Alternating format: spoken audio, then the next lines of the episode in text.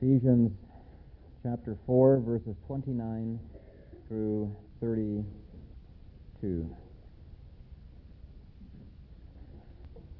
This is the Word of God. Let no corrupt communication proceed out of your mouth, but what is good for necessary edification, that it may impart grace to the hearers. And do not grieve the Holy Spirit of God, by whom you were sealed for the day of redemption. Let all bitterness, wrath, anger, clamor, and evil speaking be put away from you with all malice. And be kind to one another, tender hearted, forgiving one another, just as God in Christ also forgave you. And Hebrews chapter 12.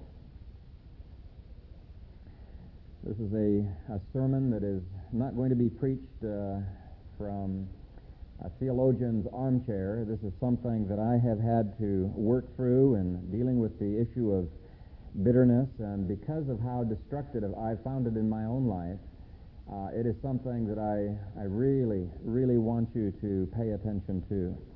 Hebrews 12, 14 through 15. Pursue peace with all men and holiness, without which no one will see the Lord, looking diligently, lest anyone fall short of the grace of God lest any root of bitterness springing up cause trouble, and by this many become defiled.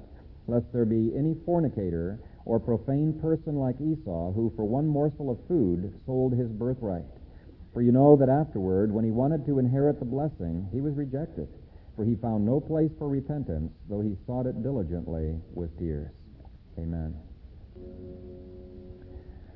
Father, we recognize that however diligently we work on our own sanctification, apart from your grace, uh, our striving would be uh, losing. And I pray, Father, that uh, your grace would not only quicken the word preached to each one of our hearts, but Father, that uh, we would be strengthened throughout this week and these coming months uh, to do that which is pleasing in your sight. Father, work in us powerfully to the glory of your dear Son, in whose name we pray. Amen. Tom and Leah are fictional names, but I think uh, you'll recognize the symptoms no matter where in the world that you may go. Uh, Tom and Leah were uh, really wonderful people. They got along with just about everybody. But what was mystifying some people is how come these two got on each other's cases and got so ticked off over the most trivial of issues. Now, they used to hide it when they uh, got upset with each other in public, but anymore they'd set each other off uh, even when they were in front of others. And here's a sample hour in their home. At the dinner table, Tom commented that the, the meat was good, and uh, because he didn't say anything about the vegetables, she assumed that he didn't like the vegetables, and that slow burn that was already in there began to get a little bit hotter. He innocently asked her what she had done that day, and she blew up, asking why he was accusing her of being lazy, that he ought to try doing housekeeping for a change and see how well he did. And he insisted he wasn't accusing her of anything, but since she was so sensitive, maybe she had something to hide. And uh, he could almost feel the forgotten bitterness welling up inside of her. Uh, he hadn't meant to give that last barb, or had he? Uh, by now, it was beginning to feel good. And with her angry response and his retorts, they were off to a bitter fight. About an hour later, they uh, separated, and uh, there were thoughts, angry thoughts, that would uh, occasionally well up these, these uh, terrible feelings within. And things cooled down later, but nothing was ever resolved. It didn't matter how many times they apologized, there was this underlying bitterness and resentment that almost seemed to be a permanent part of their marriage. The Greek word for bitter can refer to something that tastes bitter in our mouth, or it can refer to something that is an inward bitter or resentful spirit. In Acts 8, verse 23, Peter said to Simon, For I see that you are poisoned by bitterness.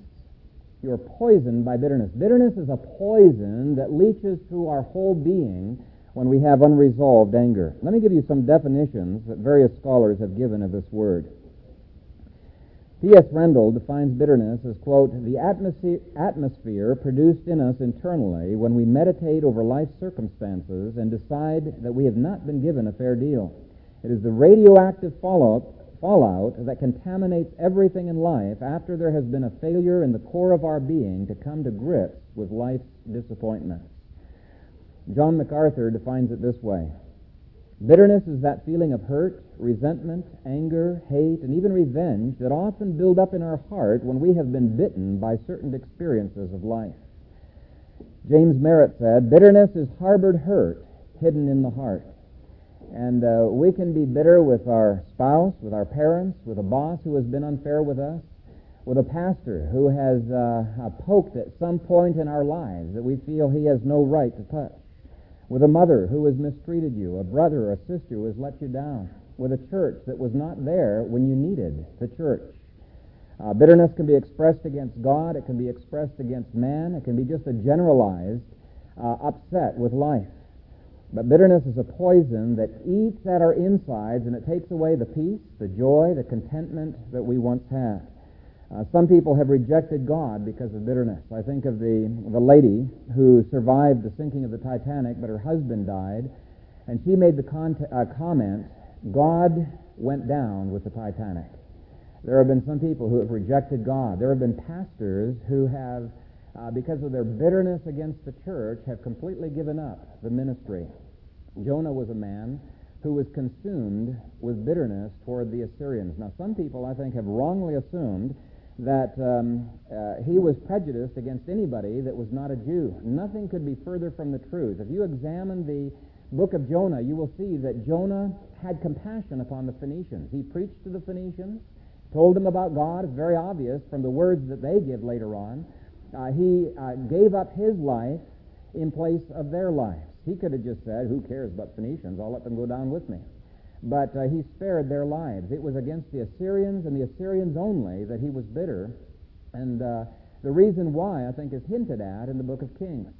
Uh, in the book of Kings, it indicates that Jonah's hometown had been attacked by the Assyrians. And uh, if you've done any study of the Assyrian culture and looked at archaeology and things of that nature, uh, you'll get a good feel as to why Jonah was probably pr- pretty bitter. Uh, I get um, a monthly, um, what's it called, archaeology magazine, and uh, there have been a number of issues that have looked at the artifacts uh, from the Assyrian homes. And just in the common households throughout Assyria, they'd have these all weird figurines of people being tortured in various ways. It was a very um, uh, um, cruel culture. And no doubt Jonah had seen his friends and his relatives being skinned alive or in other ways sadistically being tortured. And it appears that Jonah had been so affected with this anger toward those Assyrians, this bitterness, this resentment toward what they had done, that he could not get over it. And God forced Jonah into a ministry to the Assyrians that was as much for his own good as it was for the Ninevites' good.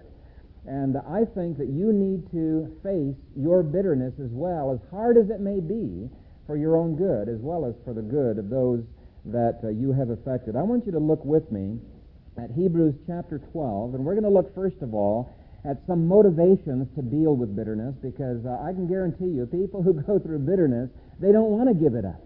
Uh, they're nursing that, uh, the wounds that they have been afflicted with, and so you need some of these motivations, and these are dangers uh, dangers uh, that God warns us are going to come into our lives if we do not deal seriously with the sin of bitterness. First of all, in verse 15 it says, looking diligently lest anyone fall short of the grace of God. Now the picture is of a person who has grace available for him, but he misses it. Okay, there's grace all around him, but he falls short of that grace. It's not doing him any good. Bitterness crowds out all of the graces of God. It crowds out our joy, our happiness, our contentment, our peace. And it fills us instead with anger and hurt and even hatred. If you're unwilling to relinquish and get rid of your bitterness, you simply will not grow in grace. You will not. It is impossible. And I think that that danger alone ought to make us willing to do some of the hard work of getting rid of bitterness uh, out of our lives, just realizing that we're going to fall short of the grace of God. Secondly, verse 15 says, Lest any root of bitterness springing up cause trouble. Cause trouble. Now, this goes one step beyond that. Falling short of the grace of God is a deprivation. We're not having these graces lived out in our lives. But this goes beyond that, and it says it causes trouble in our lives. It causes trouble to our spirit. And I think uh, you know exactly what I'm talking about. If you've ever been bitter, the kind of peace and joy and contentment that is robbed from your life. And if it's not in your life, you've seen it in other people's lives as well. It causes trouble not just to our spirit, it causes trouble to our bodies. Dr. S.I. McMillen uh, wrote a book called None of These Diseases. I don't know if any of you have read that uh, book. It's uh, a remarkable book going through all of the laws of the Old Testament and how they affected the health of God's people. And one of the little chapters there was uh, 50 diseases that are, that are produced uh, by uh, negative feelings over a long period of time bitterness, resentment, anger. He said, The man I hate may be miles from my bedroom, but more cruel than any slave driver. He whips my thoughts into such a frenzy that my inner spring mattress becomes a torture. The lowliest of serfs can sleep, but not I. I really must acknowledge the fact that I am a slave to every man upon whom I pour the vial of my wrath. Uh, Otto von Bismarck, is a case in point, uh, he was the chancellor of Germany during uh, World War I, and he was a man who was just eaten up with bitterness. One morning, he told those that were around him, I have spent the whole night hating. Uh, he, he just had become such a bitter man from the hurts that had come into his life that uh, he couldn't sleep. It affected his, uh, his body. He grew a beard because his face muscles were twitching so much from that. He had go- ulcers. He had shingles, uh, a number of other disorders. And when publishers offered him a huge sum of money to publish his biography, uh, he just unleashed in that book all of the venom and the hatred and the bitterness for the people who had wronged him throughout his life. And he died a bitter man. So bitterness troubles the soul, it troubles the body, it troubles all others as well. Look at verse 15 and that last phrase there. It says, And by this many become defiled. Bitterness, by its very nature, defiles everything that it comes into contact with, whether it's internally or whether it's externally. And I think that that phrase, bad company corrupts good morals, definitely applies to hanging around people who are bitter in their spirit. Uh, bitter people can uh, destroy an entire church with their gossip, their slander, their innuendo and gripes and hostility. So it not only defiles us, it defiles others.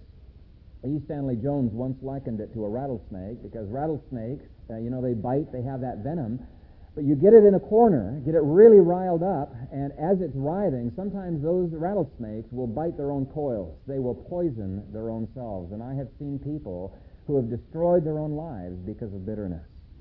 Lastly, it can lead to other sins. Verses 16 through 17.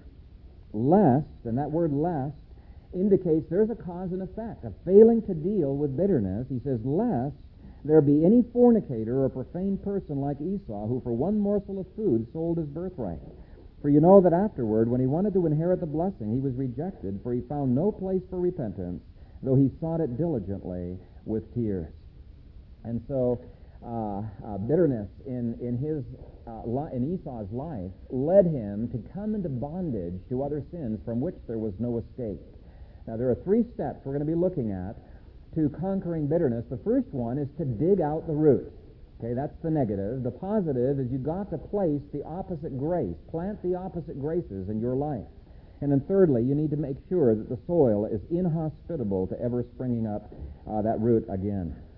When Kathy and I went to uh, Covenant College, we saw kudzu all over the place. Now, I don't know if you've ever heard of uh, kudzu. It's definitely uh, not a plant that you want to have around. Uh, it's all over the state of Georgia. It was imported to Georgia back in 1876 as an ornamental shade plant, and later it was used to control erosion. But it grows so quickly that by 1948 it was estimated that 500,000 acres were covered with um, kudzu. 480,000 of those acres were in Georgia. And I'm not sure how many acres are covered today, but it's a whole lot more uh, from what I understand. Kudzu can grow one foot a day up to 100 feet in a single growing season.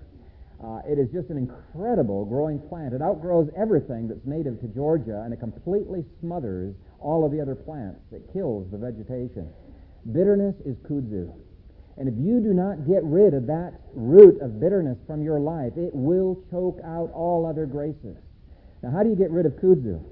Well, the only way you can get rid of kudzu is get a, a, a pick and a shovel. You've got to dig out its roots.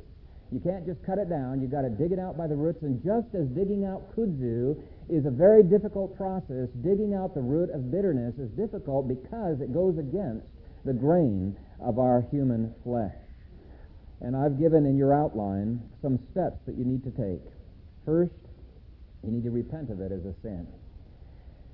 The Pharisee said in his heart, Who is my neighbor? You know, who do I have to repent to? You have to repent to the one that you are bitter against. That's exactly what Matthew 5 and Matthew 18 indicates.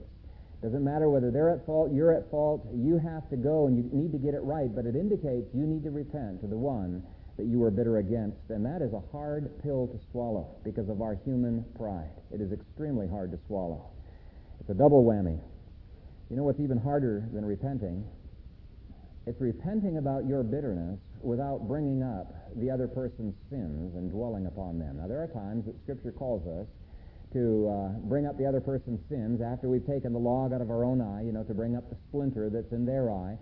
But, you know, more times than not, when we bring up somebody else's sins in connection with our repentance, it's because we don't want to make our sin look as bad as it really is.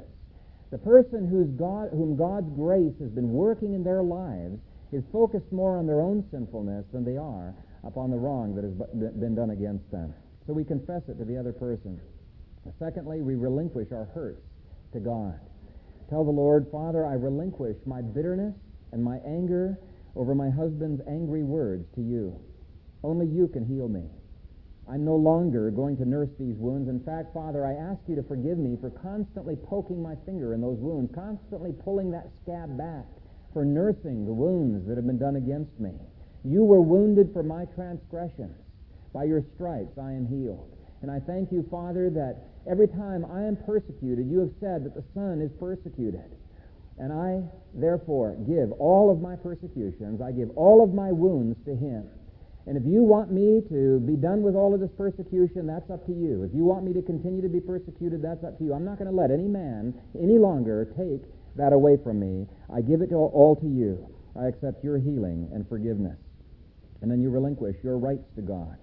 You write down every right that has been violated by that person, and you give it to God, and you say, Lord, I know that I have no right except for hell. And I give all my rights to you. You purchased me and all that belongs to me and I give my rights to you.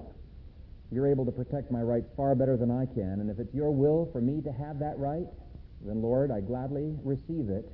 And if it's not your will for me to have it, I give it to you. No man's going to take that right away from me.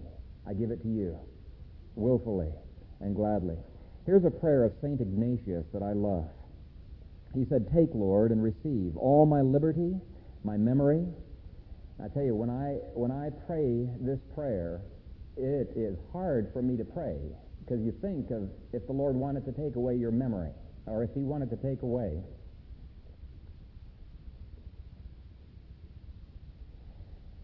But to have freedom, you got to give it up.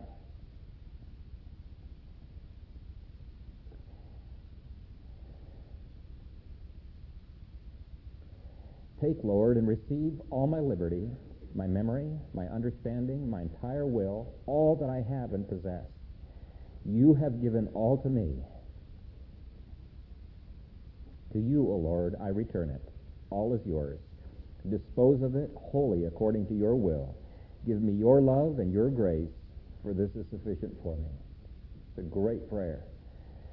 and it's a prayer I've had to make many times because I keep taking back what I give over to the Lord. But it's, it's something that we need to do if we are to be free. Another thing that you must do, and you'll probably do it hundreds of times, I know I've had to do it hundreds of times, is you give your pride to God. Relinquish it to the Lord. I've uh, given uh, in the past one time a half sheet. It's blue. You may recognize it from Intercessors for America, but it describes the difference between the proud person and the broken person. And it just goes through a long list of things that we can offer up to the Lord. We recognize the pride that is in our lives. And, and we pray to the Lord that uh, we would not focus so much on the failures of others as we do, being overwhelmed with our own spiritual need, that we would not have a demanding spirit, but a yielding, meek spirit, that we would not desire to be successful, but we would desire to be faithful, that we would not be wounded when others are promoted and we're overlooked, but that we would be given by God's grace a delight that other people are given the credit. And it goes on and on. If you go through that, and just ask me if you would like that chart. But if you go through that, I would be surprised if any of you can go through that whole list without seeing pride in your heart because pride is endemic to every human being, and we need to relinquish it to God. Next, you need to stop the actions which promote the bitterness. Now, in the list that we read in Ephesians, it lists them out as anger, arguing, bad language. Boy, it's hard, you know, not to argue when somebody's trying to argue with you because you feel like uh, you're you're just admitting that they're right. You know, if you uh, don't uh, give back your reasons. But he says, just give it up. Anger, arguing, bad language, backbiting, and malice. Or even hanging around people who do that. You know, you may feel that you've licked your bitterness, but then somebody comes along and he starts complaining about the things that you're bitter over. Man, you feel that old bitterness creeping right up into your soul again. And so he says, get rid of those actions out of your life. Now, those are the negative steps. That's digging up the root but that's not sufficient. You've got to plant in its place positive steps. And points 1 through 5 are the negative. Points 6 through 10 are the positive graces that need to be planted. First of all, Ephesians 4, verse 32 says, Forgiving one another, just as God in Christ also forgave you.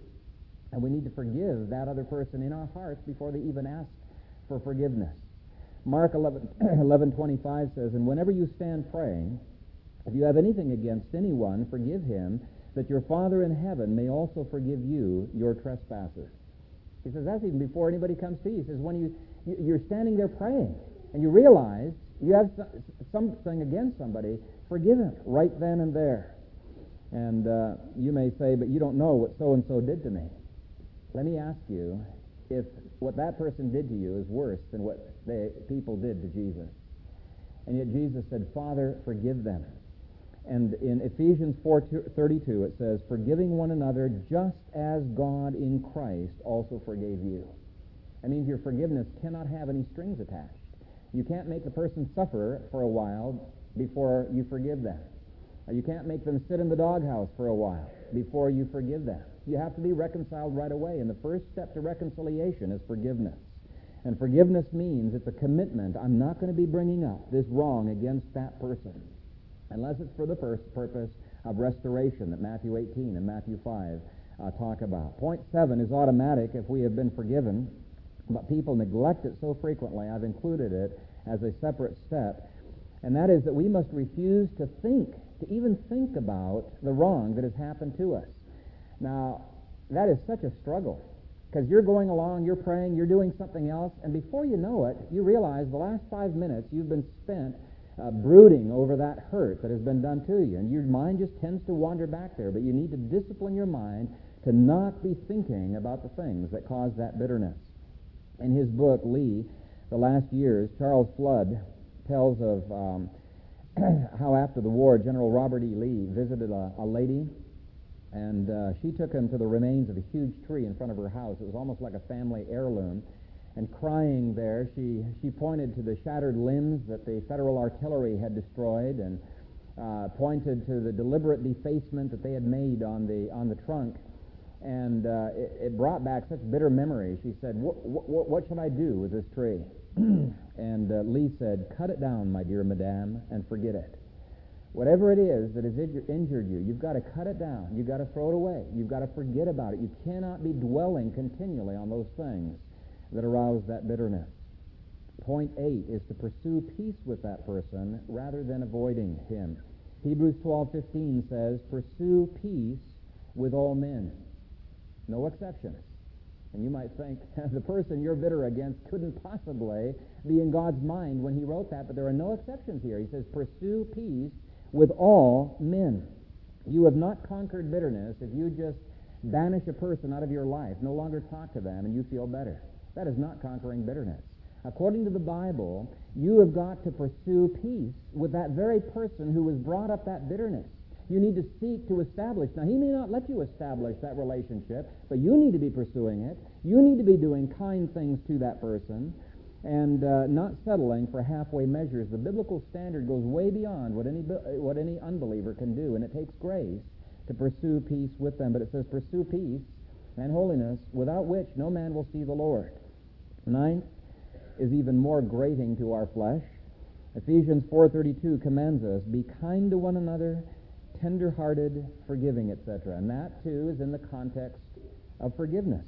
You've got to start blessing those who curse you.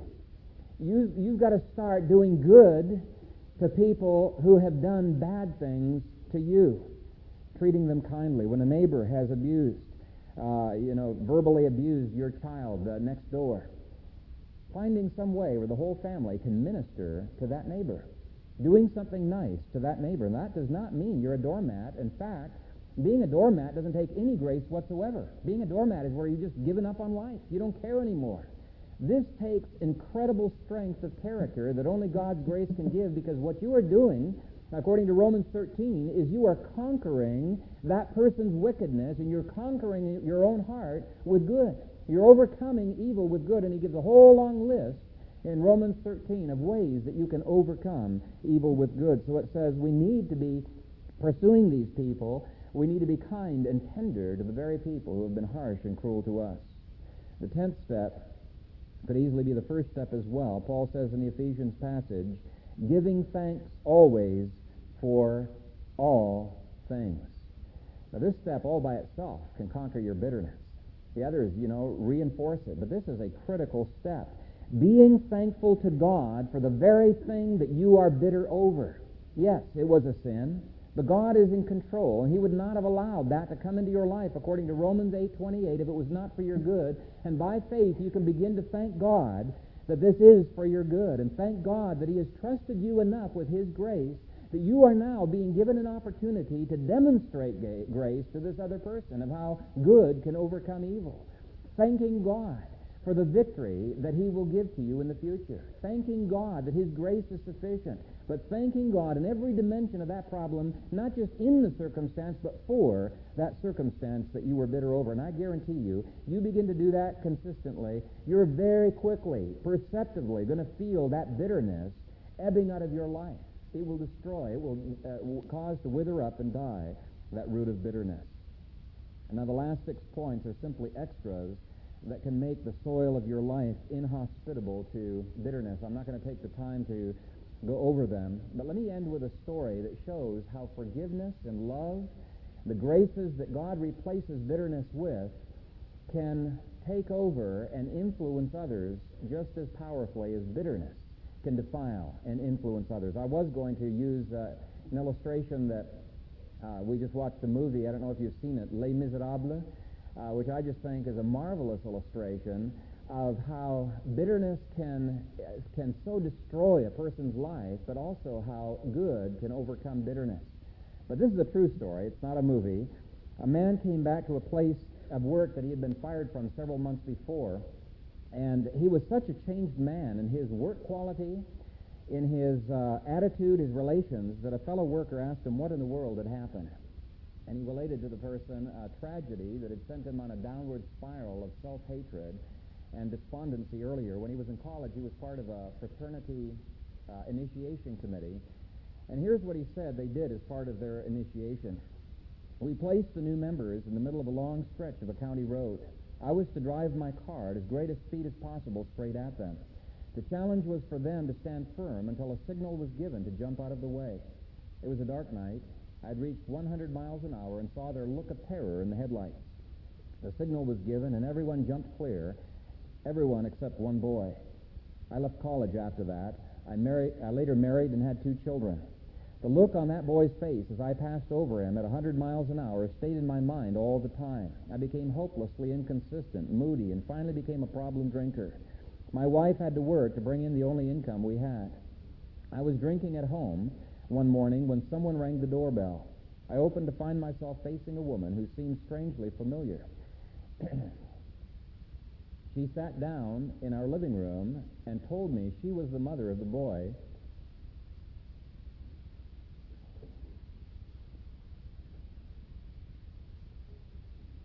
of the boy I had killed years before. She said that she had hated me and spent agonizing nights rehearsing ways to get revenge.